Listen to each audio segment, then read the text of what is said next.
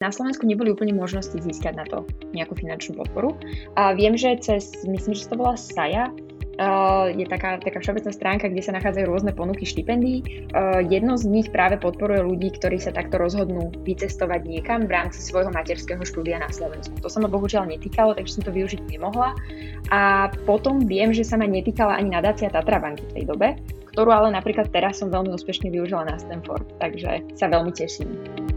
V dnešnej epizóde som sa rozprával so Žofiou Vareniovou, lekárkou, ktorá má úžasné skúsenosti. Hneď po škole išla na ročný master program na Oxford, potom išla robiť do Bratislavy, dneska robí v Motole a robí veľa vedy a robí veľa kliniky.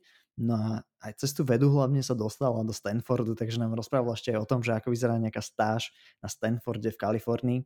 No a Veľmi dobre som si so Žofiou pokecal, myslím, že je veľmi zaujímavé vidieť to, že aké rôzne tie profesijné cesty môžu byť a naozaj, že aký rozdiel môže byť už len na Slovensku, v Čechách, a v tej klinickej práci a ako nemocnice pristupujú k svojim, k svojim zamestnancom a nejakým rezidentom.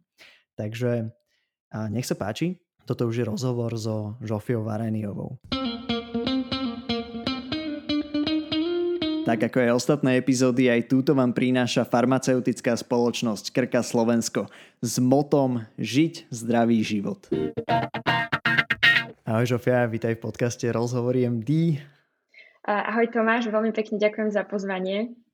No, ja sa už veľmi teším na tento rozhovor, lebo teraz sme sa chvíľku rozprávali, ja som o tebe teda nevedel toho až tak veľa, iba také nejaké úlomky a naozaj, že je dosť o čom sa rozprávať tak uh, možno daj hneď na začiatok také tvoje intro, že vlastne kde si, čo si, čomu sa venuješ a ako si sa dostala k tomu, čo vlastne robíš.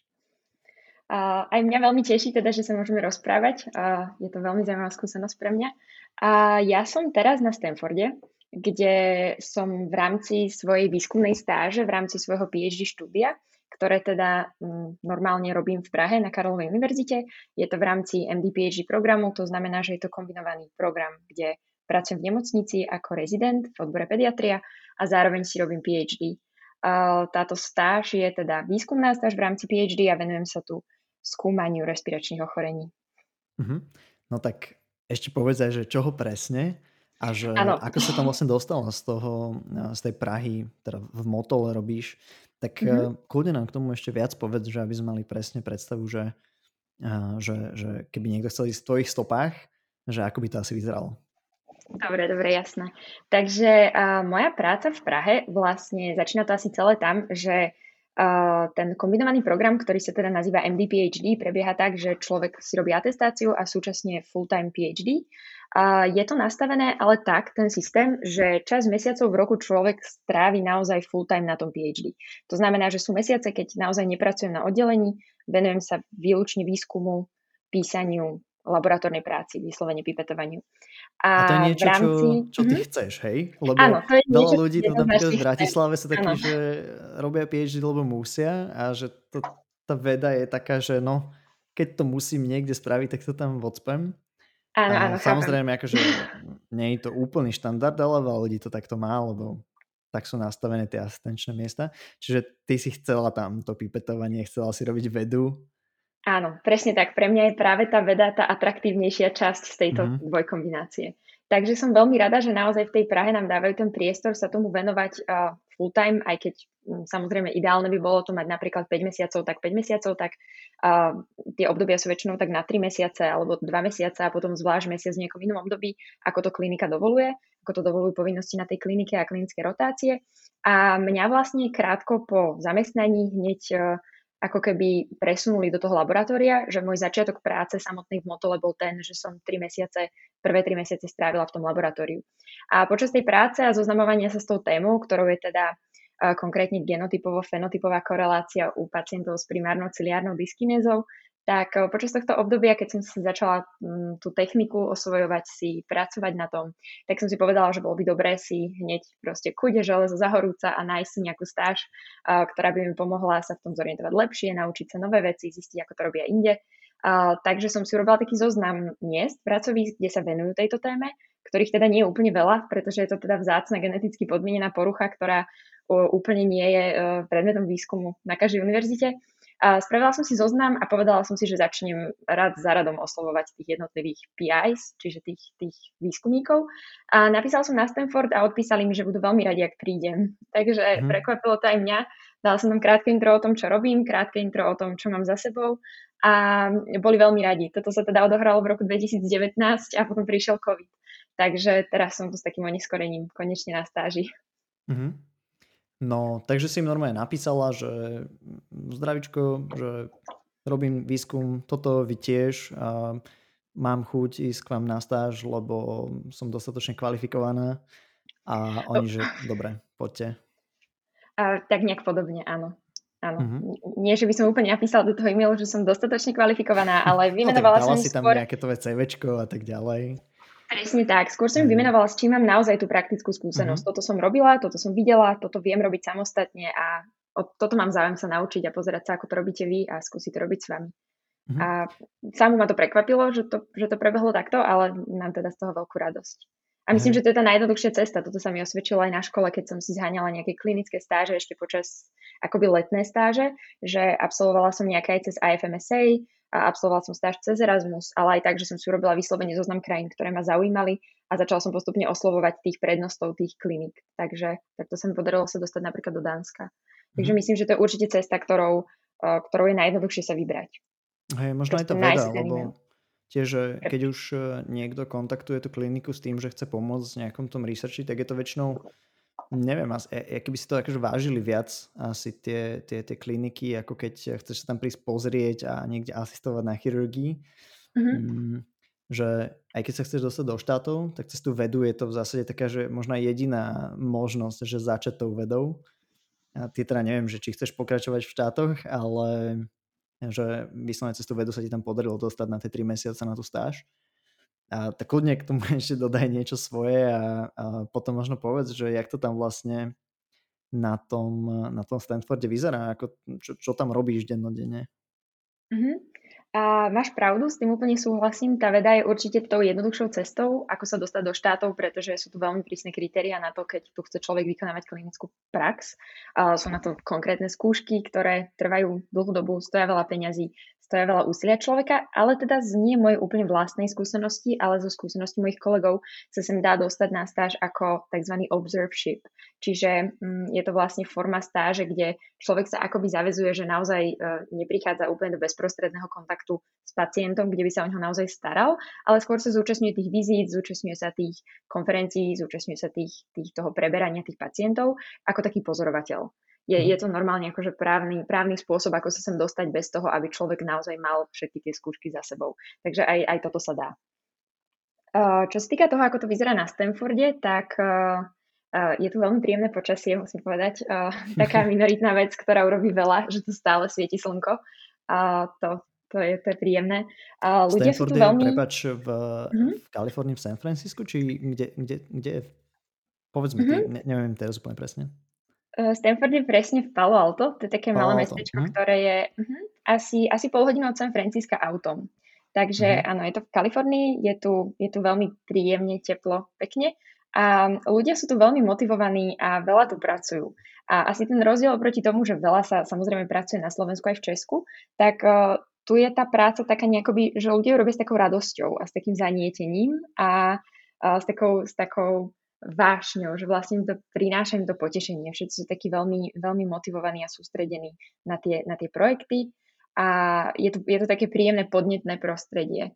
A, asi, asi tak by som charakterizovala. Mhm. Hej, to je akože zaujímavé, na to nejako musíme nadviazať, že kde pramení vlastne táto motivácia a nejaká tá a, fascinácia možno tými projektmi, na ktorých pracuje? Je to iba v, tej, v tom researchi, alebo aj v tej klinike, alebo je to tak vo všeobecnosti, že ľudia sú tak nastavení ako pozitívnejšie? A tú kliniku úplne neviem teda posúdiť, lebo mm-hmm. s ňou tu nemám bezprostrednú skúsenosť, ale čo sa týka toho researchu, tak si myslím, že veľa tam robí to prostredie, že tu sú naozaj tie podmienky nastavené tak, aby tí ľudia mohli robiť tú prácu, mohli robiť kvalitne, mali dostupné tie zdroje, mali tú podporu či už finančnú, alebo materiálnu, alebo vybavenie proste tých laboratórií, tých budov. Všetko je to tu ako keby také zabezpečené, čo samozrejme vyplýva z toho, z tej povahy tej inštitúcie, že je to súkromná mm. univerzita. To znamená, že sú tu veľmi vysoké study fees a z toho vyplýva to, že tá univerzita prosperuje, tak ako prosperuje. Lebo teda bohužiaľ je, je, to, je to fakt, keď si to človek rozmení na drobné, že naozaj dôležité sú aj tie financie, ako zaplatiť to vybavenie, ako zaplatiť tých ľudí, ako ich sem prilákať. Takže, a, takže a, myslím si, že aj to je. Hej, plus je tam príjemne teplo, slnečno. Áno. Taká banalita. Hej. Takže čo tam, čo tam teda robíš dennodenne, že ako vyzerá taký tvoj deň na Stanforde, na takejto stáži? Uh-huh. Uh, tak uh, takýto deň vyzerá tak, že sú dni teda, v ktorých uh, súčasťou mojich dní sú prednášky a rôzne konferencie, ktoré sa bohužiaľ teda stále všetky uskutočňujú cez Zoom, uh, sú digitálne pretože akékoľvek stretávanie väčšieho počtu osôb ešte stále nie je úplne dovolené a asi tak skoro ani nebude. Sú tu celkovo prísne opatrenia, musíme sa testovať hm, všetok personál, všetci študenti každý týždeň. Takže všetko toto prebieha cez Zoom, čo je ale stále veľmi super, lebo sa dostávam úplne k skvelým novým research results, skvelým novým informáciám z vlastne zrovna prebiehajúcich výskumov alebo ešte nepublikovaných výskumov. Takže sa naozaj veľa učím a samozrejme bolo by úplne skvelé môcť tých ľudí stretnúť aj osobne a môcť sa s nimi zoznámiť a porozprávať na tých, keby tie konferencie boli naozaj, naozaj osobne. A, takže sú dní, kedy mám v kalendári každý týždeň presne tieto rôzne konferencie, prednášky a, a rôzne preberania pacientov. A potom bežný deň prebieha tak, že ráno si naplánujem uh, experimenty podľa toho, čo, čo zrovna teda mám na práci a potom je toto pipetovanie potom je toto zbieranie dát, a vyznanie sa v dátach a analýza dát, takže je to taká veľmi ako keby rutinná činnosť tiež v niečom. Uh-huh. No a tú prácu s dátami si sa kde naučila? Teda ja tak akože tuším, že možno aj počas toho magistra na, na, na Oxforde, lebo to je akože ďalšia vec, kde by sme sa mohli tomu trošku povenovať, že okrem teda tejto stáže teraz v Amerike, okrem tvojej práce v Motole si robila rok magisterské štúdium na, na Oxforde. Ale, lebo tak. bežne však u nás na škole, že práca s dátami, nejaká, nejaká bioštatistika, to je dosť taký akože okrajový ano. nejaký záujem. A s tým, s tým súhlasím. A myslím si zároveň, že toto je vec, ktorú sa človek naozaj učí celý život. Mm-hmm. A nie je to úplne niečo, keď, keď človek nemá nadanie pre štatistiku, matematiku a tak, takýto typ rozmýšľania, že by že by to bola samozrejmosť, že sa to raz naučí a potom, potom je z neho proste skvelý štatistik. To určite nie. A čiastočne by som povedala, že som sa naučila na Oxforde jednak z teoretických hodín, jednak z, priamo s tým, že som musela pracovať so svojimi dátami.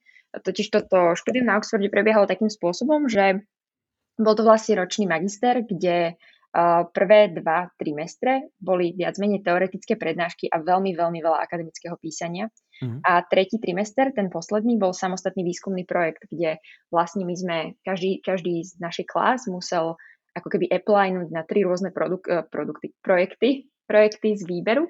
A išli sme na pohovory následne a potom si nás uh, nejaká z tých skupín vybrala na základe toho nášho pozadia, záujmu a tak ďalej. Mm-hmm. A následne sme tri mesiace sa naozaj venovali, že sme naozaj joinli nejaký laboratórny už trošku zabehnutý výskum, v ktorom sme sa zúčastňovali tých experimentov, potom spracovali tie dáta a na konci toho celého bolo treba napísať naozaj akože magisterskú diplomovú prácu so všetkým, čo k tomu patrí. Uh, takže myslím si, že, že vlastne to learning by doing uh, bolo, bolo to, kde som, sa, kde som sa s tým oboznámila, ale určite si myslím, že je silné slovo povedať, že by som to vedela, alebo že by som to nejako ovládala. To nie. Takže povedala by som, že stále sa učím. Hej, takže všetci aj tým, ktorí, ktorým to úplne nejde, majú ešte šancu, že, že niekde sa to naučia, potom to zabudnú, potom sa to znova naučia, potom to znova zabudnú. Um, No tak... Absolútne. Absolútne s týmto súhlasím, čo si práve povedal. Hej, tak už sme načali teda ten Oxford a tam si vlastne išla hneď po škole však, alebo aspoň tak relatívne bezprostredne. A išla si študovať magistra není to úplne štandard, že by lekári si robili takéto nádstavové vzdelávanie na Slovensku alebo teda v kontinentálnej Európe. Um, ako to prebiehalo? Prečo si sa rozhodla pre niečo takéto? Prečo práve magister z imunológie a prečo práve na Oxforde? Uh, Taká áno, jednoduchá máš... otázka s piatimi časťami. Áno, jasné, ale myslím, že na všetko, ku všetkému sa dostaneme. A ja som sa vlastne hlásila na toho magistra na Oxforde v štátnicovom ročníku na medicíne. Uh-huh. A prebiehalo to tak, že keď som vlastne začala chodiť na tie predštátnicové stáže, tak som začala veľmi uvažovať nad tým, že kde by som sa teda chcela potom zamestnať, ako si predstavujem tú svoju prácu, čo vlastne by som chcela robiť. A uvedomila som si, že by som veľmi chcela ísť do zahraničia.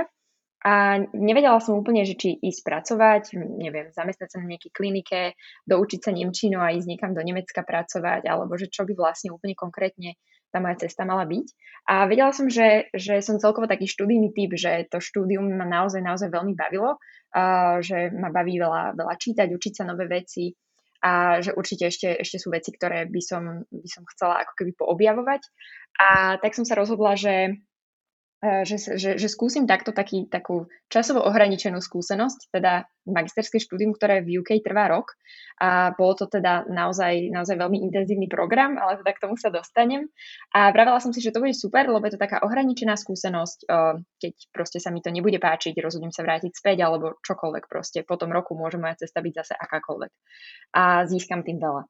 Uh, takže som sa rozhodla, že sa poobzerám po nejakých programoch. Uh, hľadala som konkrétne Anglicko, pozerala som sa na viac univerzít, ale ten, ten proces prihlasovania sa je pomerne náročný a veľmi, veľmi náročný na čas, na tú prípravu toho všetkého, tých podkladov, ktoré pre tú prihlášku je treba. A popri tom učení sa na štátnice som si povedala, že idem sa radšej sústrediť na jednu vec.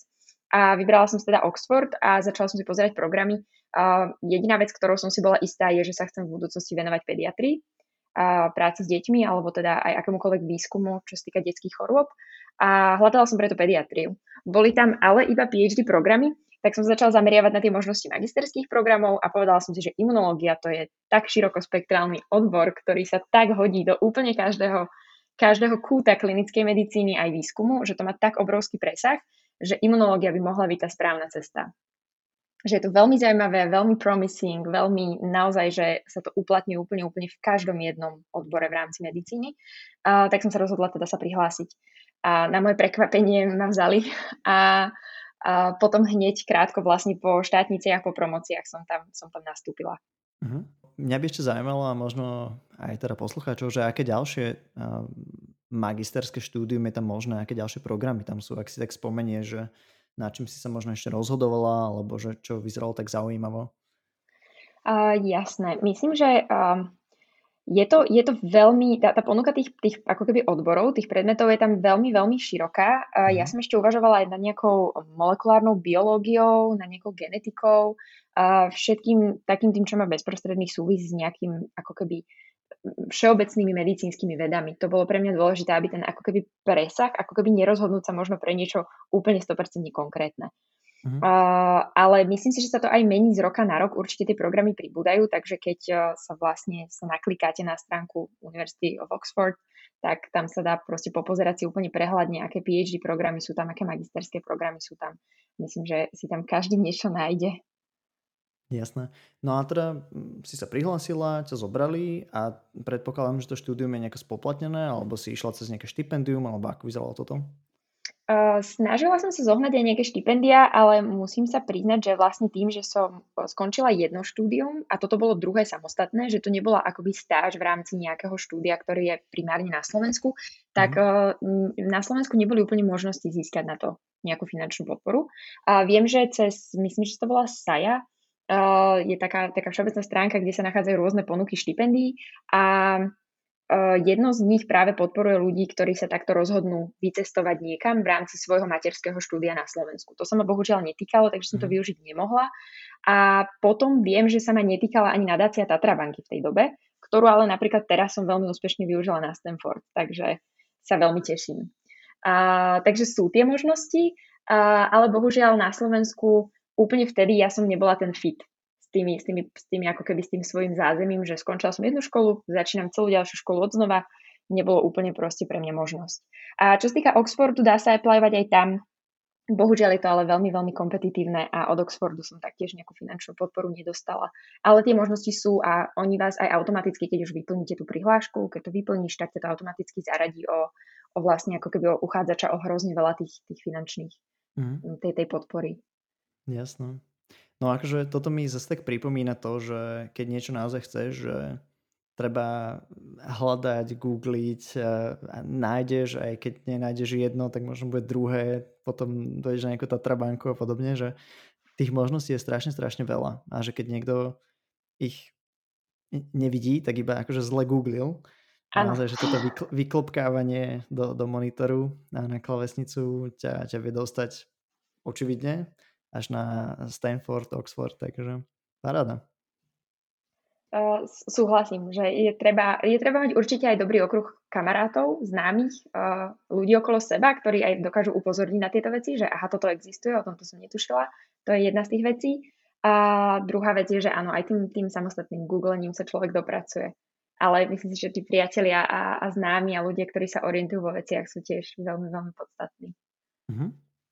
A ešte si mi spomínala, že si uh, rok vlastne potom, ak si došla z Oxfordu, robila aj v Bratislave? Áno, áno, presne To si robila tak. kde, ako to vyzeralo? Vieš to nejako zaradiť do týchto všetkých skúseností, že čo ti zase táto skúsenosť dala? Uh, áno, ja som, ja som vlastne po tom Oxforde ešte stále nebola úplne rozhodnutá, predsa mala som vyštudovanú medicínu, či sa chcem, nechcem venovať tej klinike, kde by som sa jej chcela venovať.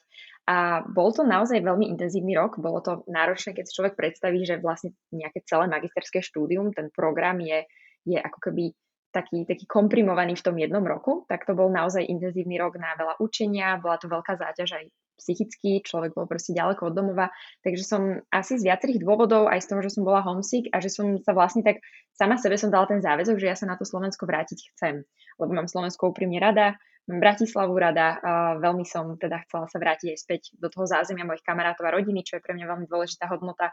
Tak som sa vrátila, začala som pracovať na Kramároch, na detskej klinike, kde som zatiaľ si nerobila PhD, ale mala som taký ten kombinovaný úvezok ako lekár na polovičný úvezok plus úvezok na fakulte, takže som učila aj medikov.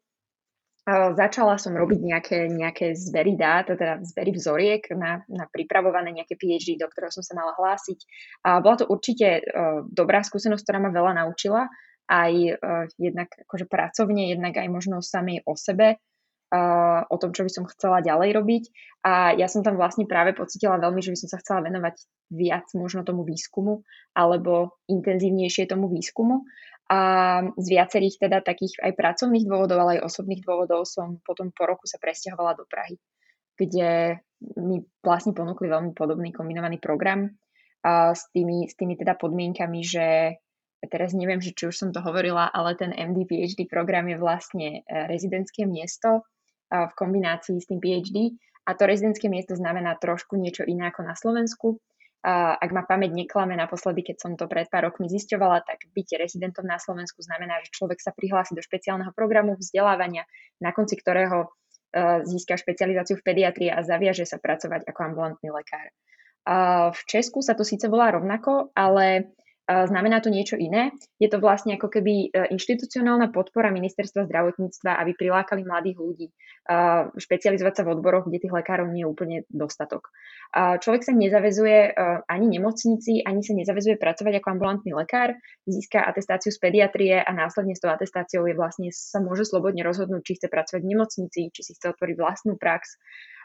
Súčasne to rezidentské miesto e, má vlastne veľkú výhodu v tom, že ono je pridelené na, to, na toho konkrétneho človeka. To znamená, že ak by som sa ja teraz rozhodla, že z nejakých akýchkoľvek dôvodov by som chcela začať pracovať niekde inde v rámci Česka, v inom meste trebárs, tak ja to rezidentské miesto beriem, beriem so sebou.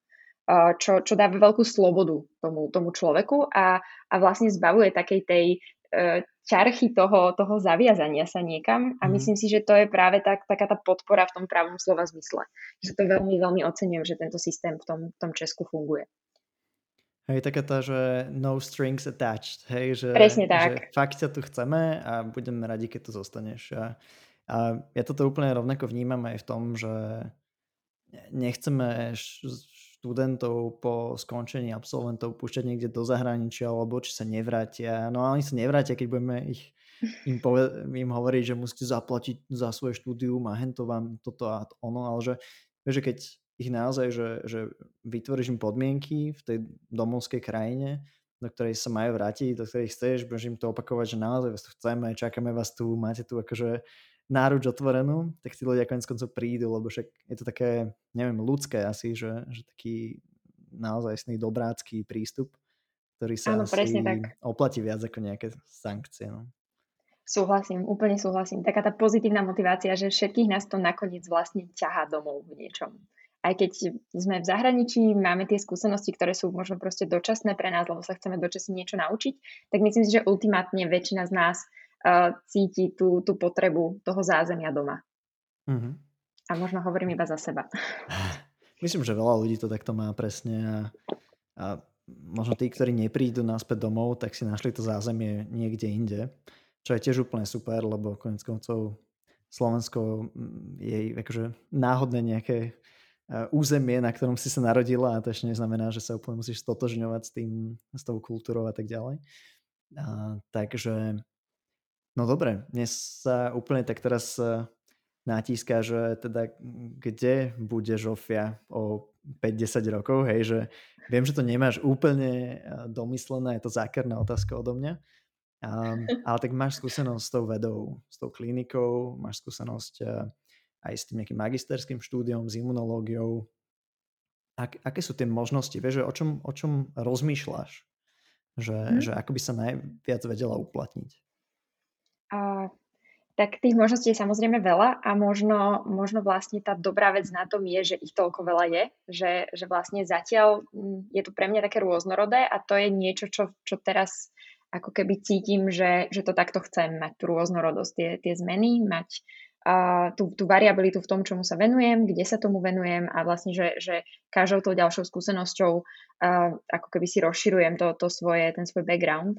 A tých možností je niekoľko. Ja som teda teraz už tretí, tretí už, už začínam štvrtý rok, myslím si, už ani neviem, atestačnej príprave v pediatrii, pediatrii takže uh, samozrejme asi by som si chcela dokončiť tú atestáciu a chcela by som sa v tomto dovzdelávať, chcela by som dokončiť PhD. Tie možnosti sú potom rôzne, buď pracovať teda na takom špecializovanom pracovisku, ktoré ponúka túto kombináciu toho, že robiť aj tú klinickú medicínu. Zároveň sa venovať trochu aj tomu výskumu pri tom všetkom. A možnosti sú venovať sa čisto iba akadémii, alebo tým nemyslím iba v zmysle učenia, ale aj v zmysle výskumu, zamestnať sa v inštitúcii, ktorá už potom PhD umožňuje pozíciu postdoka, venovať sa čisto iba, iba výskumu, čo by ma určite zaujímalo. Určite je to stále pre mňa, pre mňa možnosť a láka ma to. A potom je samozrejme možnosť zamestnať sa, zamestnať sa v industrii takzvanom. To znamená vstúpiť proste do nejakej, do nejakej biomedical company, ktorá sa venuje vývoju nejakého lieku alebo ktorá sa nie úplne priamo farmafirme, aj keď aj farmafirma samozrejme je možnosť. Takže tých možností je niekoľko a ja si myslím, že sama v tejto chvíli nemám odpoveď pred sebou na túto otázku. Uh, určite, čo viem identifikovať, je, že je minimálne rovnako pre mňa dôležitá tá, tá výskumná časť, taká tá časť, ktorá umožňuje tú kreativitu a, a spoznávanie nových vecí a učenie sa nových vecí uh, ako tá klinika. Uh, ale teda musím povedať ešte, že, že tá klinika je, je samozrejme tiež na každodennej úrovni, predstavuje niečo, kde sa učím stále, stále nové veci že to je proste taká zákonitosť tej medicíny, že človek sa úplne každý deň naučí novú vec mm-hmm. uh, v tej práci. No dobré, no tak budeme sledovať, že, že kam ťa to zaveje.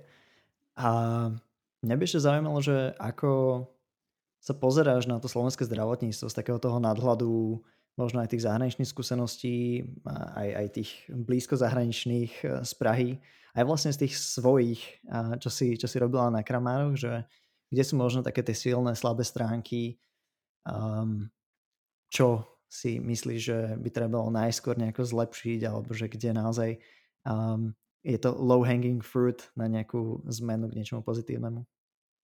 Myslím si, že, že strašne dôležité je to, aby tie zmeny prichádzali systémovo. Také naozaj z hora, z toho ministerstva zdravotníctva, od štátu. A aby, aby ten zdravotnícky systém asi nebol úplne tak preťažený, ako v súčasnosti je aby uh, vlastne tí ľudia úplne bezprostredne v, tom, v, to, v tej svojej práci nepociťovali dôsledky toho takého trochu personálneho nedostatku. Že tej práce je naozaj veľa, tej práce je viac, ako je niekedy úplne únosné na toho, na toho zdravotníka a pritom tá práca predstavuje obrovské emocionálne vypetie, a fyzické vypetie a keď sa ešte nahromadí toľko, že človek pracuje veľa, veľa hodín nad časov, tak, tak je to veľmi náročné. Je to náročnejšie, ako by malo v podstate že samozrejme nikto nevstupuje do, do medicíny s tým, že tá práca bude ľahká alebo že uh, budeme si proste teraz užívať život.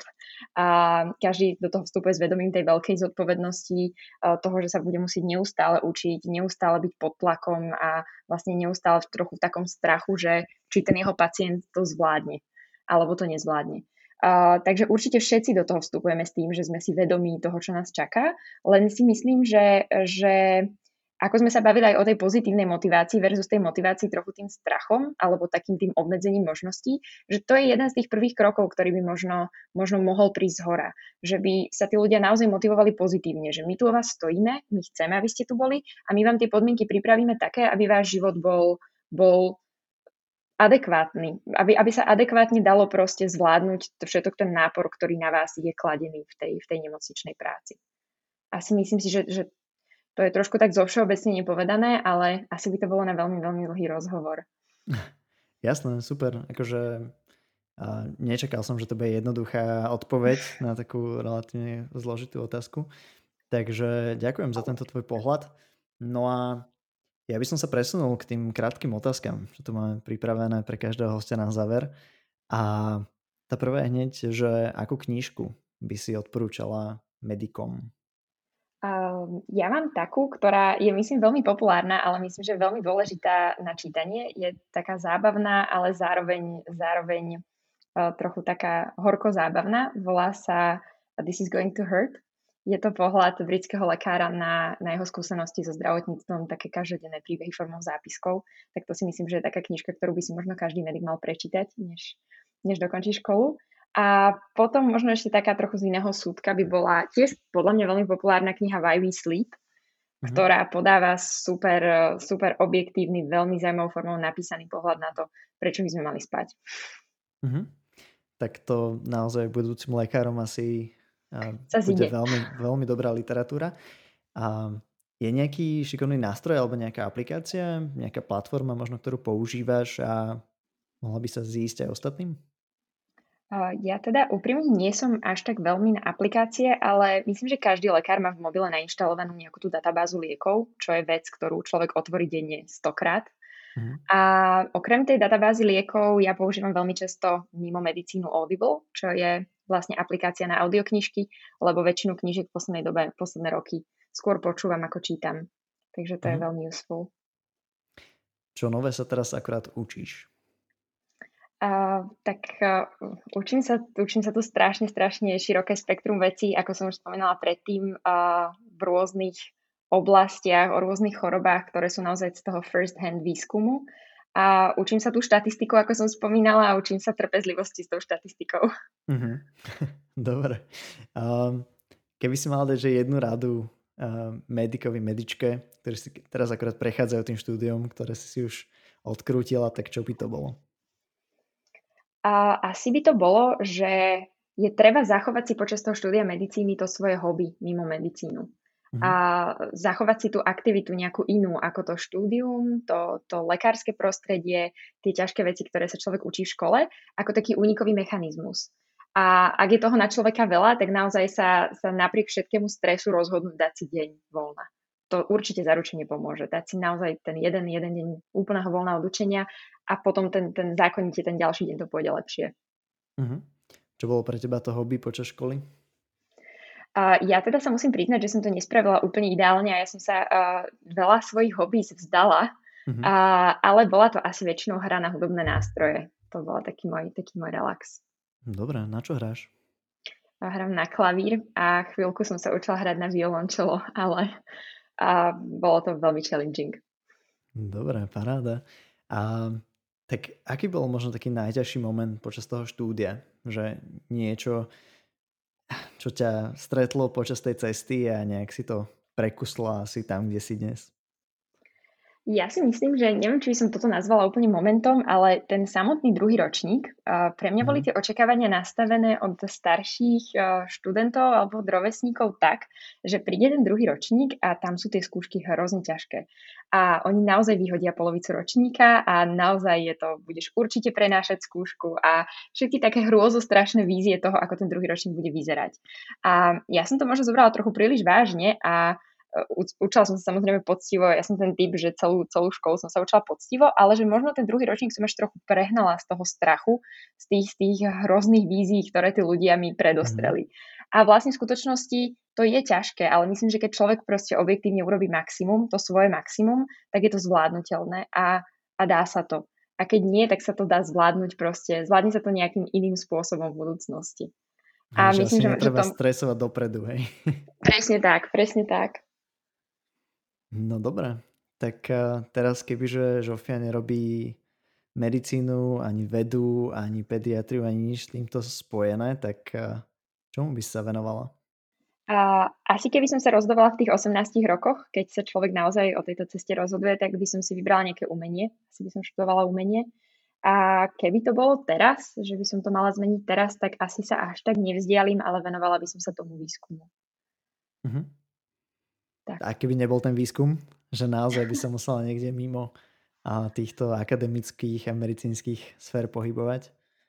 Uh, tak ja mám taký plán B, že ak všetko zlyhá, tak začnem piecť koláče. Tak uh, by som si asi otvorila bakery. Dobre, tak to znie naozaj, že mimo tohto fieldu. Áno.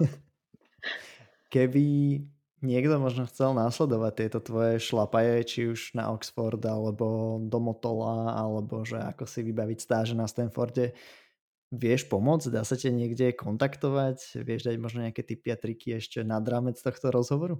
Jasné, určite. Um, som na Facebooku, na Instagrame, na väčšine sociálnych sietí, takže to bude asi ten najjednoduchší spôsob, ako ma kontaktovať. Určite Dobre, rada. takže cez tvoje meno v popise Presne epizóde tak. ste nájdu. No dobre, ďakujem ti veľmi pekne za tento rozhovor a držím palce jednak na Stanforde a potom pokračovanie v Motole. Ďakujem veľmi pekne za pozvanie ešte raz. Práve ste dopočúvali rozhovor s Žofiou a ak sa vám páčil, budeme veľmi radi, ak zozdielate svojim kamošom, kamoškám a zároveň som chcel ešte pripomenúť, že v útorok vyšiel náš nový podcast, úplne prvá epizóda o inováciách v medicíne.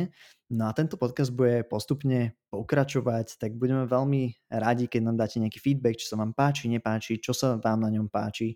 No a my budeme makať na tom, aby bol čo najlepší.